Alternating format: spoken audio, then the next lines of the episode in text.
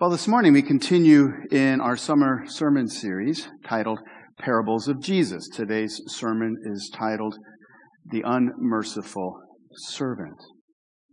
Let me ask you, how are you at forgiveness? I mean, really.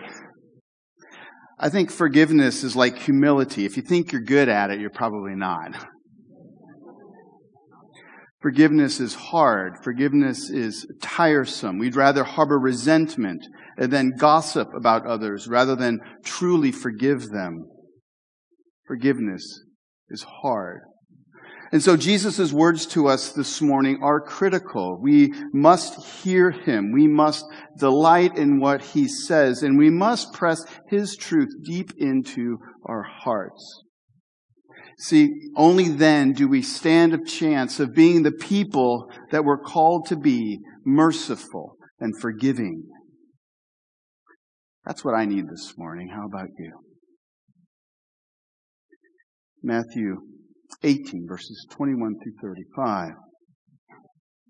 Then Peter came up and said to him, Lord, how often will my brother sin against me and I forgive him? As many as seven times? Jesus said to him, I do not say to you seven times, but seventy seven times. Therefore, the kingdom of heaven may be compared to a king who wished to settle accounts with his servants. When he began to settle, one was brought to him who owed him 10,000 talents. And since he could not pay, his master ordered him to be sold with his wife and children and all that he had and payment to be made. So the servant fell on his knees, imploring him, Have patience with me, and I will pay you everything. And out of pity for him, the master of that servant released him and forgave him the debt. But when that same servant went out, he found one of his fellow servants who owed him a hundred denarii, and seizing him, he began to choke him, saying, Pay what you owe. So his fellow servant fell down and pleaded with him, Have patience with me, and I will pay you. He refused and went and put him in prison until he should pay the debt. When his fellow servants saw what had taken place, they were greatly distressed, and they went and reported to their master all that had taken place. Then his master summoned him and said to him, You wicked servant, I forgave you all that debt because you pleaded with me. And should you not have had mercy on your fellow servant as I had had mercy on you? And in anger, his master delivered him to the jailers until he should pay all his debt. So also my heavenly Father will do to every one of you if you do not forgive your brother from your heart. This is the word of God. The grass withers, the flower fades, but the word of our God will stand forever. If we want to know God, if we want to know His will, if we want to know His way, we must know His word. Let's pray. Father, this is a beautiful word in so many ways. We delight in what we hear in this text. We long for it, but we also confess it's hard, and oh so often we don't want to do it. But we are thankful that your Spirit resides in your people. You give us hope. And so we pray that your Spirit would work in us, convicting us, energizing us, challenging us, and bearing fruit as we study this text this morning, we pray. Amen. Do you ever get ticked off at your cell phone company? Like, you know, a few extra text messages or minutes, and next thing you know, you got a hundred dollar worth of charges on your cell phone bill. Has that ever happened to you? Just me? All right. Well, that's nothing compared to what happened to a South Florida woman named Selena Aarons. Selena shared her cell phone plan with her two brothers who were both deaf mute. They used their cell phones to communicate all the time through text messages, and they downloaded a lot of uh, videos. Selena had an appropriate T-Mobile data plan to allow for their needs, or at least she thought. Apparently, neither Selena nor her brothers had read the fine print. When her two brothers went on a two week trip to Canada, they racked up over $200,000 in surcharges and fees. At first, she thought it was a mistake. But after speaking to her provider and reading the fine print, she learned that this incredible debt was the truth. Just like Selena Aarons, we are in a desperate debt situation, facing a huge, insurmountable debt in our relationship to God. And it's no good to just appeal for justice. All we have left, like Selena Aarons, is to throw ourselves upon the mercy of the one to whom we owe the debt.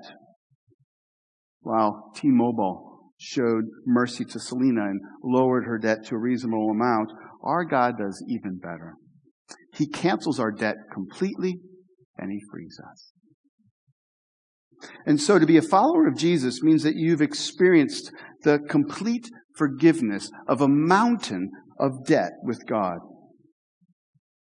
But isn't it true the sad reality is that, that though we experience abundant pardon from, from God, we oh so easily harbor resentment and bitterness to those who offend us we want to limit our obligation to forgive, like Peter in this parable.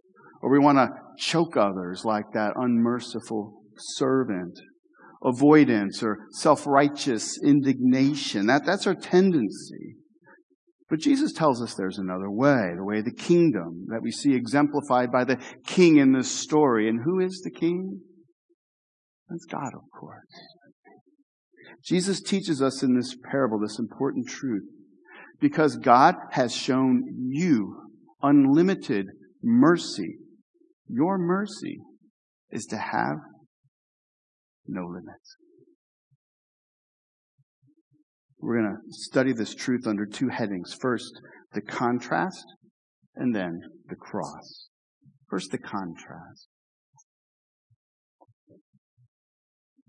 In this parable, God contrast, or Jesus contrasts God's heart for mercy and forgiveness uh, over and against mankind's hardness of heart. But first, a little context. In the passage just before this parable, Jesus was teaching his people. He was describing them how they're to live together. And Jesus says, when someone sins against you, you're to approach them in love. And you're to show your brother or sister their sin with the hopes of what? You can rub their nose in it? No. That they would repent and the relationship would be restored. But right after that teaching, Peter approaches Jesus with a question that I think all of us would be tempted to ask. Look at verse 21. Then Peter came up to him and said, Lord, how often will my brother sin against me and I forgive him? As many as seven times? In other words, okay, Lord, how much is enough? Right? There has to be a point when I'm no longer obligated by God to forgive. And you've done this before, right? Put earthly limits on forgiveness. We think we can only endure so much from some individual. Surely at some point I fulfilled my requirement. In Jesus' day, rabbis taught that three times, that's it, three times of forgiveness, and you fulfilled your obligation. And so here, check this out. Peter thought he was being truly generous. Seven times. Double it and add one.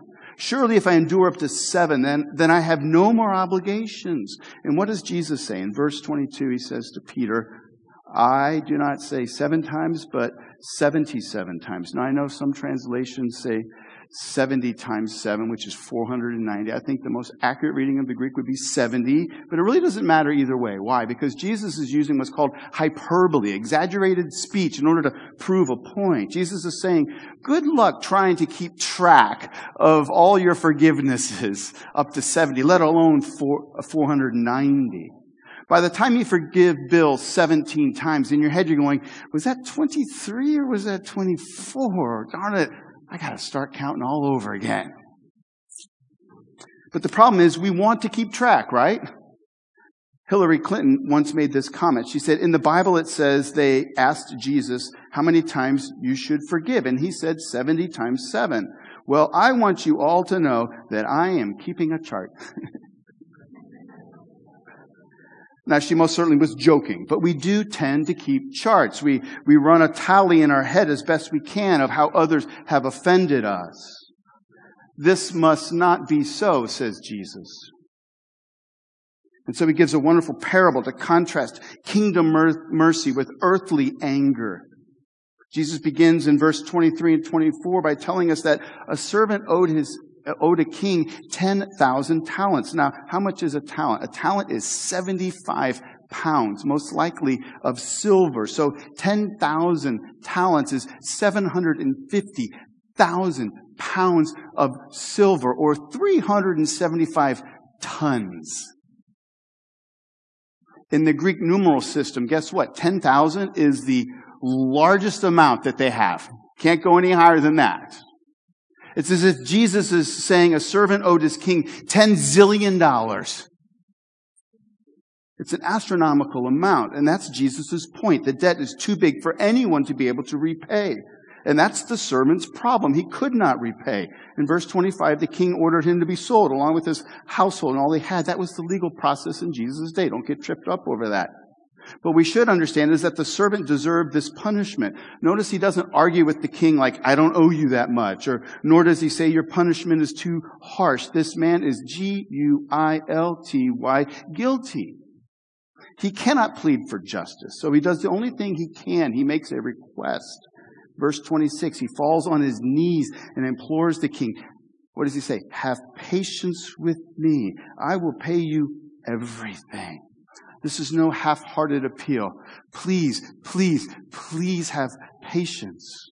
And what was the result? Look at verse 27. It's important you get this. And out of, what's the word? Pity for him. The master of that servant released him and forgave him all his debt. Listen, what was it that the servant was asking for? What was he asking for? More time. Just give me more time and I will pay you back. And isn't that how mankind is with God? We feel like somehow we can pay him back. Just give me a little more time. I'll get you covered, God. Instead of pleading for mercy and grace, we, pride, we pridefully ask for a, for a payment plan. The servant asked for more time, but what was it that the master gave him? He gave him forgiveness and freedom. The debt was completely wiped out. All of it. Ten zillion dollars worth. Jesus said it was out of pity. Another way to translate that word is, is, is compassion. Think this through. Reason properly here, my friends. It must be an, an abundant compassion that this king has to forgive such an astronomical debt. You and I have never had to forgive like that. But then again, maybe you have. Maybe that husband or wife that left you for another lover, does that not feel like 375 tons? or that drunk driver that took your child. Understand this. God knows debt like that. Jesus said he's full of compassion and mercy. God is a, is an abundant forgiver of debt. And don't you believe otherwise? But the parable doesn't end there. What does the servant do? Verse 28 begins with a but. But when that same servant went out, he found one of his fellow servants who owed him a hundred denarii. And seizing him, he began to choke him, saying, Pay what you owe. So his fellow servant fell down and pleaded with him, Have patience with me, and I will pay you. He refused and went and put him in prison until he should pay the debt. A denarii, um, it's one day's wage in the ancient world. So he owed this man 100 days' wages. This is no insignificant amount.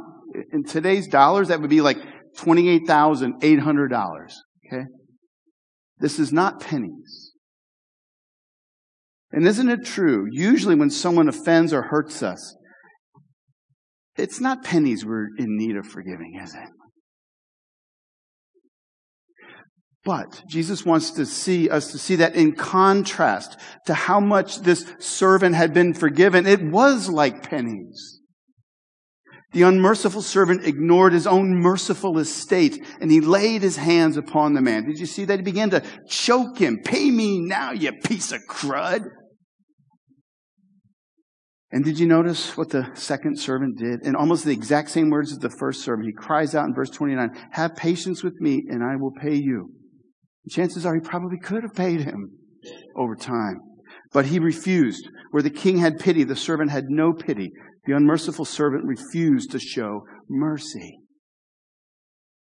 The third part of this parable is what we call this, I could call the summons. The other servants saw what happened to their, um, to him, and they, they went and told their king, and then the king went and summoned this unmerciful servant. Verse 31, we see that the fellow servants saw what had taken place, and it says what?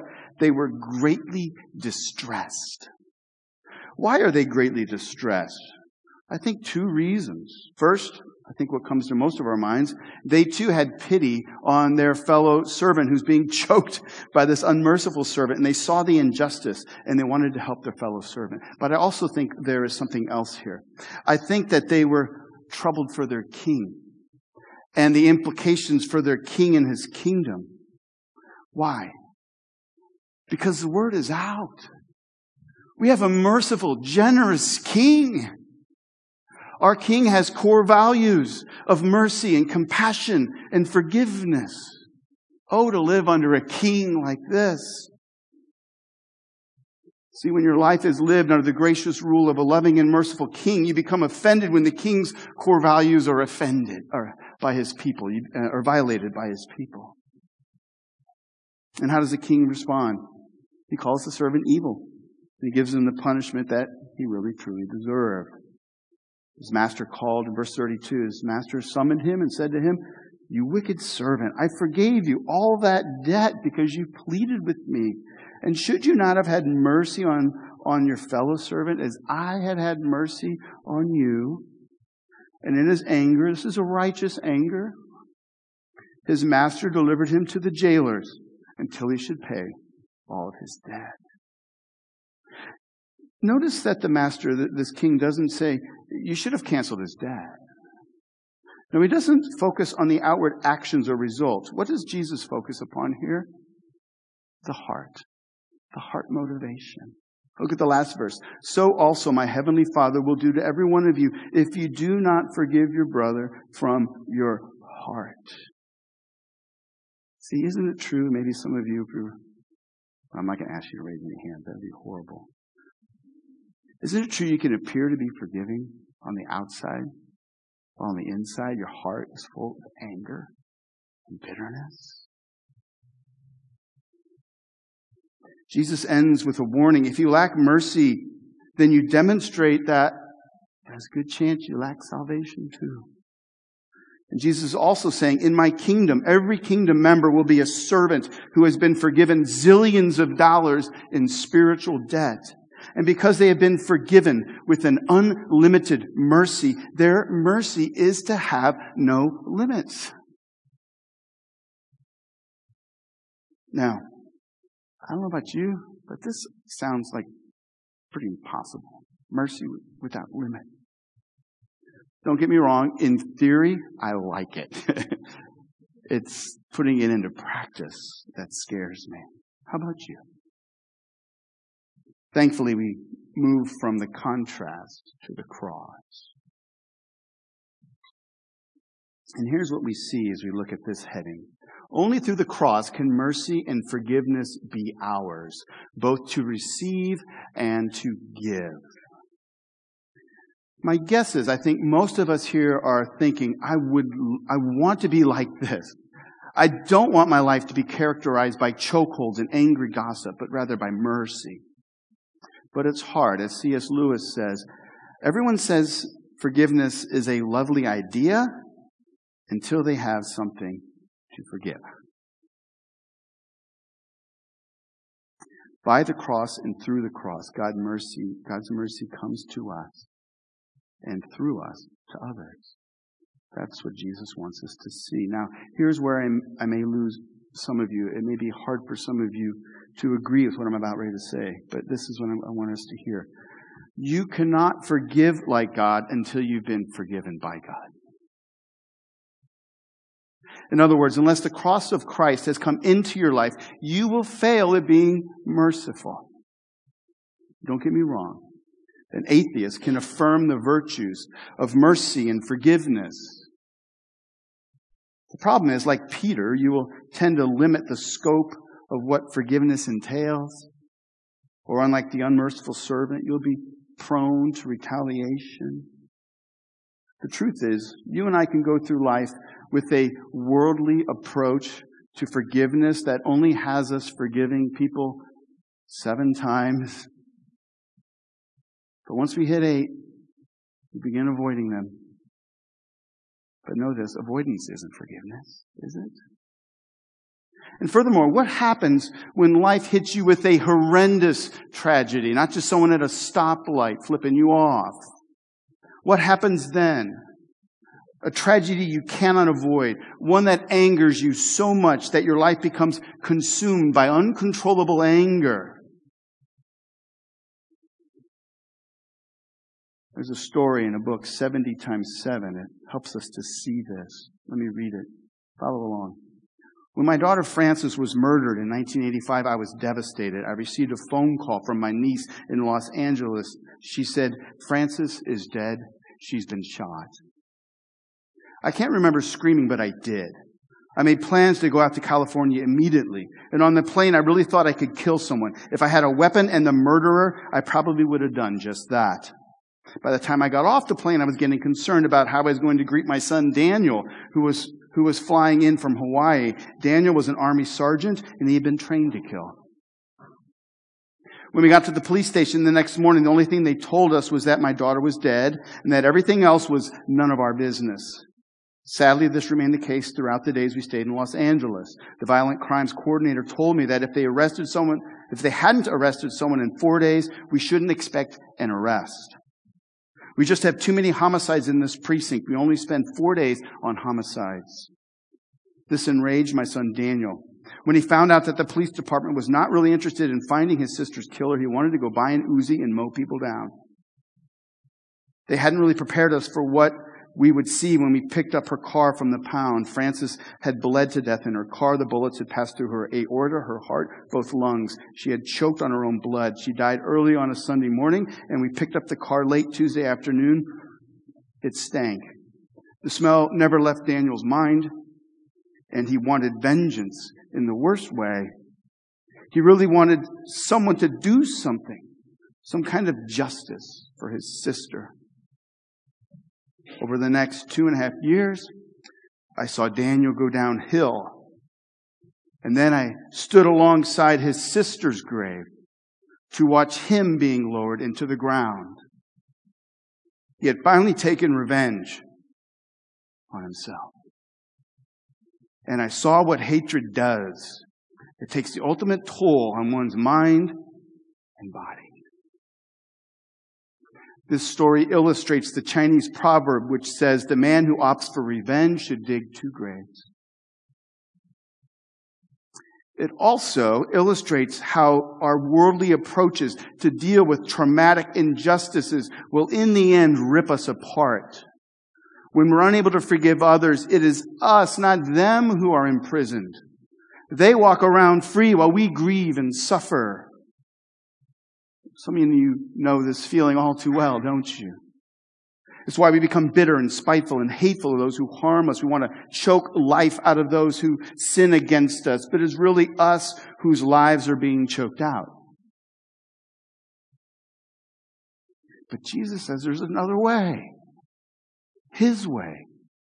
The way of the cross. See, when, when the cross of Christ enters into our lives, it changes us. How so?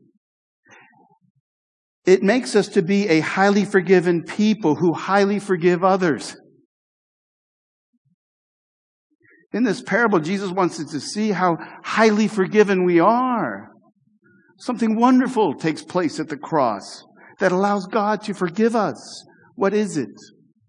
Well, the word that theologians use is this word called satisfaction on the cross, Jesus provides perfect satisfaction through which God forgives our debts.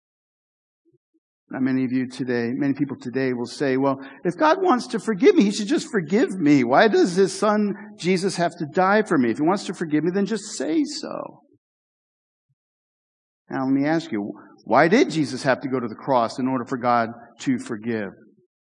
Listen, because every act of forgiveness requires a satisfaction, a, a cost to be paid.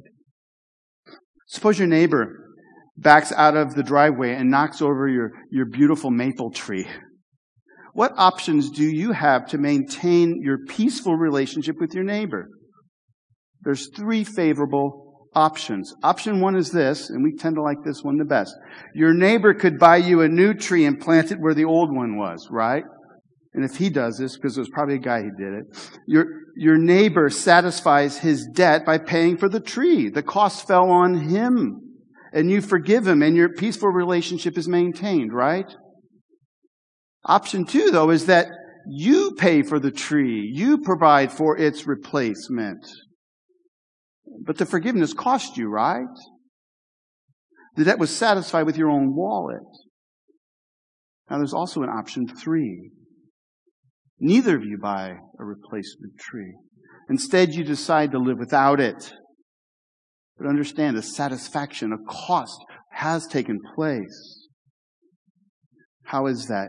You decide to absorb the cost of living without a tree in your front yard. That is the cost that you, that you have lovingly settled upon in order for, to forgive your neighbor. The debt was paid in the sense that you were determined to be satisfied to live without the tree and not complain about it when you look out the front window. You see, understand this. In every instance where someone harms you or injures you or your property, there must be satisfaction paid. There must be a cost in order for forgiveness to truly take place. God cannot wave a magic wand and forgive you. A satisfaction of debt must occur. Does that make sense? You and I cannot even begin to pay God back for the debt of all of our sin. We're like that servant who owed $10 zillion. That's the whole point of Jesus telling the parable. And guess what? Option one's not available to us. We cannot even begin to, to try to satisfy our spiritual debt. And guess what? Option three is off the table for God. God doesn't want to lovingly do without us.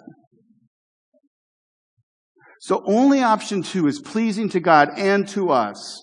Option two is God satisfying our debt for us so that we can be forgiven, but it's God who pays the cost. God simply cannot wave a wand and say all is forgiven. No, forgiveness is costly. It always has been. It always will be. And every time you forgive someone, it'll be costly too. But never as costly as the price that Jesus paid. There is no greater mercy or forgiveness than what God gives us through Christ. See, on the cross, God sent His eternal Son to, to pay the penalty that we deserve. On the cross, Jesus took that unfathomable debt that we owe, and He paid the penalty that we deserve. He fully satisfied the debt that we owe. And because our debt is fully satisfied by Him, we must be fully satisfied in Him. That's Jesus' point to Peter. Because God has shown you unlimited mercy, your mercy is to have no limits. That's Jesus' teaching to, the, to Peter and the other disciples. But you know the story, right? They had a way to go. At this time in the parable, Jesus hadn't yet gone to the cross, but he'd get there soon. But before he did, one of the twelve, Judas, would betray Jesus for not even a talent. It was a 30 coins he betrayed Jesus. And even cocky, confident Peter, who swore to Jesus, No, I will not deny you three times before the rooster crowed. Guess what? He denied him three times. And then the rooster crowed, and Peter wept with guilt and shame. And then Jesus was handed over to the Romans, and the crowd shouted, Crucify him, crucify him. And the religious leaders, and even the criminals that were crucified with Jesus, they, they mocked him as he hung on the cross. Now, how would you have responded? Isn't it true? Would you not want to just like choke all those people for that great injustice? Jesus, his hands were busy doing something else. They're being nailed to the cross in satisfaction for our sin. And when he was dying on the cross, he looked down at all the perpetrators and what did he say? Father, forgive them, for they know not what they do. Now that is mercy that knows no limits. And it's been shown to you if you have faith in Christ. You see why I said you cannot forgive like God until you've been forgiven by God? Until God has shown you unlimited mercy, your mercy will necessarily have limits. But when the gospel gives you a new heart, forgiveness flows from your heart. Mercy is no longer something that you put limits on. Why? Because God's mercy towards you has no limits. So this morning we've seen the contrast between the limitless mercy of the king and the, of course, the unmerciful servant. We've seen how the mercy of God comes to us and through us, that is, by the cross. And hopefully you've concluded that because God has shown you unlimited mercy, your mercy is to have no limits. Now, perhaps you came here this morning, you're hoping that I would give you like the 12 steps for making peace or five surefire ways to be more forgiving, some short little TED talk thing. I don't have those for you. Understand this though. Forgiveness. Forgiveness, as Jesus has shown us this morning, is really quite a simple process. Are you ready? When someone hurts you or offends you, here's what you're to do. Go to the cross. See God's unlimited mercy towards you there and display mercy without limits. That's it. It's quite simple. Now, one of the reasons, though it's hard, I think, is that rarely do we have option one or two available to us. Right? So often people sin against us. They fail to provide satisfaction. There is no, I'm sorry, how can I repay you? Option one is usually not available. The same thing with option two. It's not that often that we can provide payment on behalf of those who offend us. And isn't it true? Much of the forgiveness that God calls us to have towards situations in our life is, is option three. It's our only recourse. When your spouse leaves you for another, there's only option three left, right? Option three is the hardest to embrace. It can be really hard for us to muster up a loving willingness to live without that allows us to genuinely forgive the other party, right? Often forgiveness must be processed through option three, resolving to be satisfied not with repayment and an apology, but to be satisfied to, to lovingly live without. Which again is why the cross is so important. The cross allows you and me to lovingly live without because Jesus alone is enough.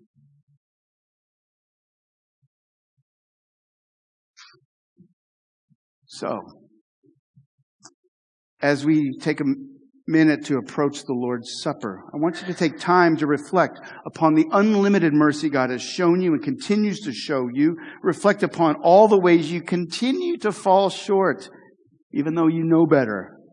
Consider how day after day you continue, like me, to require mercy and pardon. Grieve over your ever present sin. And then, only after seeing God's mercy towards you, consider your neighbor's offenses against you and see how they really are trivialities compared to your own offenses towards God. And open your heart afresh to God's mercy and let that mercy flow from you towards others.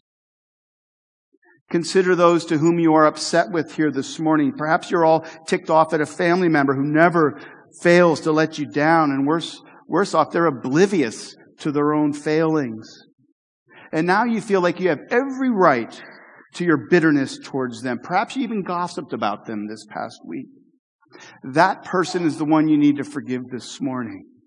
Look to the cross. Delight in God's mercy towards you and delight to be merciful to them and don't do it grudgingly.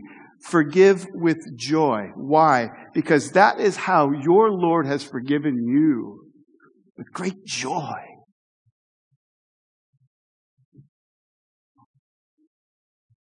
And tomorrow, when you find yourself wanting to return and go back to harboring bitterness and resentment, do what? Return again to the cross. And if this person is a fellow believer, perhaps even here in this room, perhaps it's me even. Remind yourself that Christ died for them, that he loves them, that he cherishes them. And yes, he is patient with them just as he is patient with you. See your brothers and sisters in Christ as Christ's beloved, just like you. And pray to Christ to give you his heart so that you may love and forgive them just as Christ has forgiven you. Let's pray.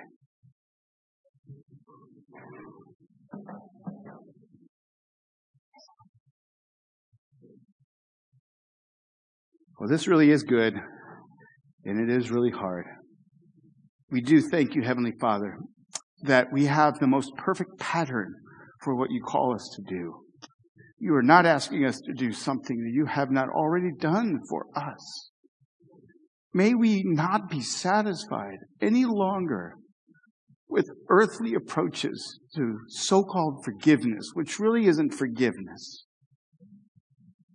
May we see in Jesus your love for us. May we realize that in Christ there is perfect satisfaction. It goes on for all eternity. We've been forgiven 10 zillion of debt. How can we not be merciful as our Lord has been merciful to us? Holy Spirit, give us that power, we pray. Amen.